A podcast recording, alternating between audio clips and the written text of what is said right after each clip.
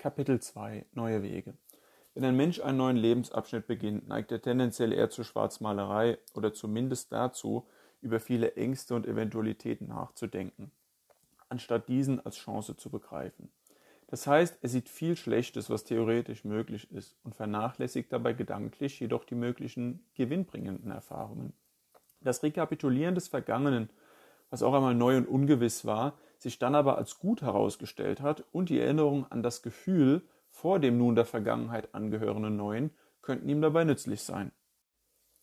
Ein möglicher Grund für diese negative Geisteshaltung ist die nicht vorhandene Fähigkeit, sich die Zukunft präzise vorzustellen oder gar vorauszusagen, was in einer urmenschlichen Unsicherheit endet.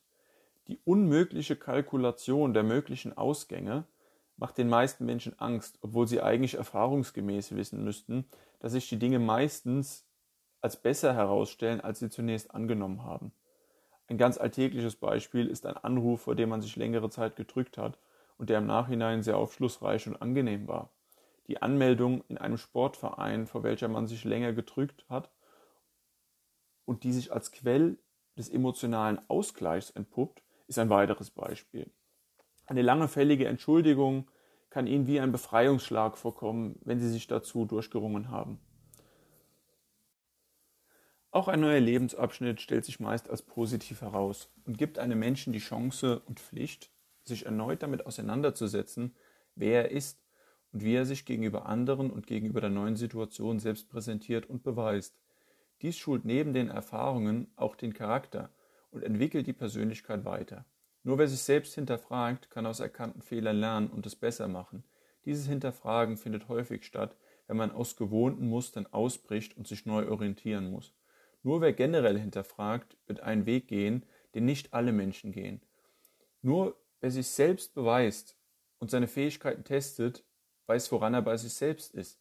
Dazu ist es essentiell, auch neue Dinge zu tun, die herausfordernd sind. Ein nicht unerheblicher Teil der Menschen bricht sein ganzes Leben lang nicht aus der Komfortzone aus und bleibt bezüglich seiner Lebensumstände stehen. Das liegt daran, dass es zum Beispiel unangenehmer ist, umzuziehen und sich in einem neuen Umfeld neuen Herausforderungen zu stellen, als im Elternhaus ein behütetes Heim zu bewahren, welches man nur verlässt, wenn man bereits den üblichen Weg zwischen Schule, Ausbildung und Studium in der Nähe absolviert hat. Es ist leichter, einen Job zu machen, der vor der Haustür ist, als den, der einem viel Potenzial zur Entwicklung bringt, aber Anstrengung und Kompromisse und räumliche Veränderungen fordert. Ein voll von den Eltern finanziertes Studium ist angenehmer, als selbst zu arbeiten, dabei Erfahrungen zu sammeln, aber auch Staubharzen auf sich zu nehmen, um sich seinen Erfolg selbst zu verdienen und an den Herausforderungen zu reifen. Wer im Leben keine Verantwortung für sich selbst und andere ergreift, wird mit dieser nicht umgehen können. Wer nicht auf eigenen Beinen steht, der weiß nicht, welche Last sie zu tragen vermögen und wie angenehm es ist, selbstverdiente Erfolge zu genießen. Es ist jedoch auch nicht Selbstzweck, alte Zelte einzureißen oder ständig nur in der Fremde zu suchen, sondern wichtig, neue Elemente in sein Leben zu integrieren und sein Leben zu verbessern, indem man Gewohntes und Neues verbindet.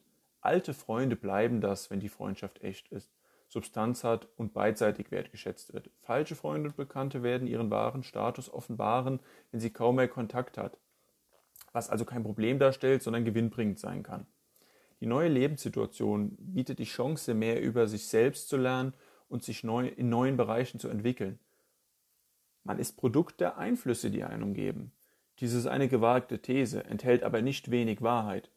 Kein Mensch kann ausschließlich aus sich selbst Synthese von Wissen und Erfahrungen betreiben, sondern muss in und durch Interaktion wachsen. Diese kann zwischen ihm und anderen Menschen, Büchern, und anderen Medien oder auch seinen von Umwelteinflüssen inspirierten Gedanken stattfinden. Neue Kontakte und Erlebnisse bereichern potenziell also auch den eigenen mentalen Zustand. Wenn man in seinen grundlegenden Moralvorstellungen und seinem Weltbild gefestigt ist, kann man sich mit anderen Standpunkten, Ansichten und Erfahrungen auseinandersetzen und diese bewerten, einordnen, reflektieren, ablehnen, annehmen oder weiterentwickeln – und somit eine weitere Facette zum eigenen Geist hinzufügen, ohne sich selbst zu verlieren. Durch Veränderung der Lebensumstände kann man zudem interessante Menschen kennenlernen, neue Freunde, Bekannte und andere Kontakte gewinnen und ganz nebenbei auch noch den Wert der alten Weggefährten noch mehr schätzen lernen. All diese Prozesse und Chancen zur Verbesserung sind nicht für immer verfügbar, weshalb man nicht zu lange aufschieben sollte. Gerade in jungen Jahren sind gewisse Zeitfenster und gesteigerte Flexibilität verfügbar, welche in fortgeschrittenem Alter für die meisten Menschen aufgrund von lokalen Verpflichtungen und Kindern nicht mehr so leicht umsetzbar sind, ohne das Leben anderer maßgeblich fremd zu bestimmen. Dann mache ich das eben morgen. Doch was, wenn es kein Morgen mehr gibt? Oder zumindest die Chance dazu verstrichen ist?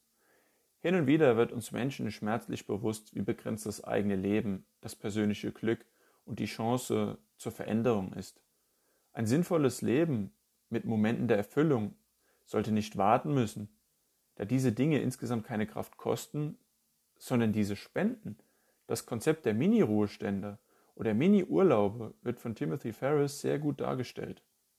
Es ist nicht sinnvoll, sein Leben lang zu arbeiten, um auf die Freiheit in der Rente zu hoffen, dass sie auch sterben oder krank werden könnten, bevor ihre gute Zeit anbricht. Modellhaft können sie drei Ressourcen und deren Verteilung in ihrem Leben bedenken. Diese sind Energie, Geld und Zeit und sind in der Regel wie, fol wie folgt verteilt. Als Kind haben sie Energie und Zeit, aber kein Geld. Als Erwachsener haben sie Energie und Geld, aber keine Zeit. Als alter Mensch haben sie Zeit und Geld, aber keine Energie mehr. Natürlich gibt es auch Altersarmut und 30-jährige Privatiers, aber das sind jetzt hier die Ausnahmen. Es geht hier nur darum, nicht darauf zu warten, Glücksmomente zu erleben, da es im schlimmsten Fall im Alter nicht mehr möglich ist. Trotz dieser Tatsache sehen sich leider nur wenige Menschen dazu angehalten, ihr eigenes Leben besser jetzt als morgen anzupacken. Zusätzlich dazu wird auch die wenige verfügbare Zeit nicht wirklich sinnvoll genutzt. Fast jeder kennt das Gefühl, dank welchem es legitim scheint, nichts zu tun oder sich dem Hedonismus hinzugeben und das ohne an seinem Ziel gearbeitet zu haben oder etwas für seine wirklichen Wünsche zu tun. Man muss sich eben auch mal was gönnen und entspannen. Ist zwar grundsätzlich richtig, aber das auch mal ist bei vielen Menschen mehr Standard als Ausnahme. Betrinken sie sich maßlos und sind am nächsten Tag verkatert, anstatt maßvoll zu sein und sowohl am Abend als auch am nächsten Tag etwas zu erleben, schaden sie sich selbst. Aufgrund dieser mentalen Schwäche und Ineffektivität vergeuden Menschen große Teile der begrenzten Zeit auf der Erde, ohne Dinge zu tun, die ihnen echten Mehrwert bieten, echte Freude bieten und sie langfristig voranbringen. Wer in einem Leben von 80 Jahren täglich eine Stunde mit etwas verbringt, der wird mit dieser Sache 3,3 Jahre seines gesamten Lebens. Bedenken Sie, ob in Ihrer Lebensbilanz am Ende sieben Jahre Fernsehen stehen soll. Dieses Kapitel soll kein erhobener Zeigefinger sein, der mahnt nie zu ruhen, sondern vielmehr ein Weckruf, dass man nur ein Leben hat und es demnach sinnvoller ist, Dinge direkt zu ändern oder anzufangen und nicht bis zum nächsten Jahreswechsel zu warten. Es geht darum, Ziele zu erfassen und daran zu arbeiten, auch wenn der erste Schritt eine Überwindung kostet. Dazu gehört auch aktiv und bewusst Dinge als richtig und schön zu erleben, weil sie nur dann die wohltuende Wirkung haben, die sie auf das eigene Leben entfalten können.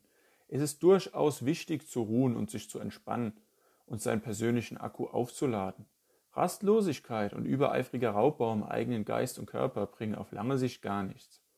Zu all dem sollte man sich die Frage stellen, ob der eigene Lebensstil tatsächlich erstrebenswert oder zufriedenstellend ist, oder ob er nur aus der Umwelt, die von Konsum und Reizüberflutung geprägt ist, resultiert. Nicht selten erkennen Menschen durch ein wachrüttelndes Ereignis, dass sie sich selbst verloren haben und erkennen sich, ihre Ziele, ja ihr ganzes Wesen kaum wieder.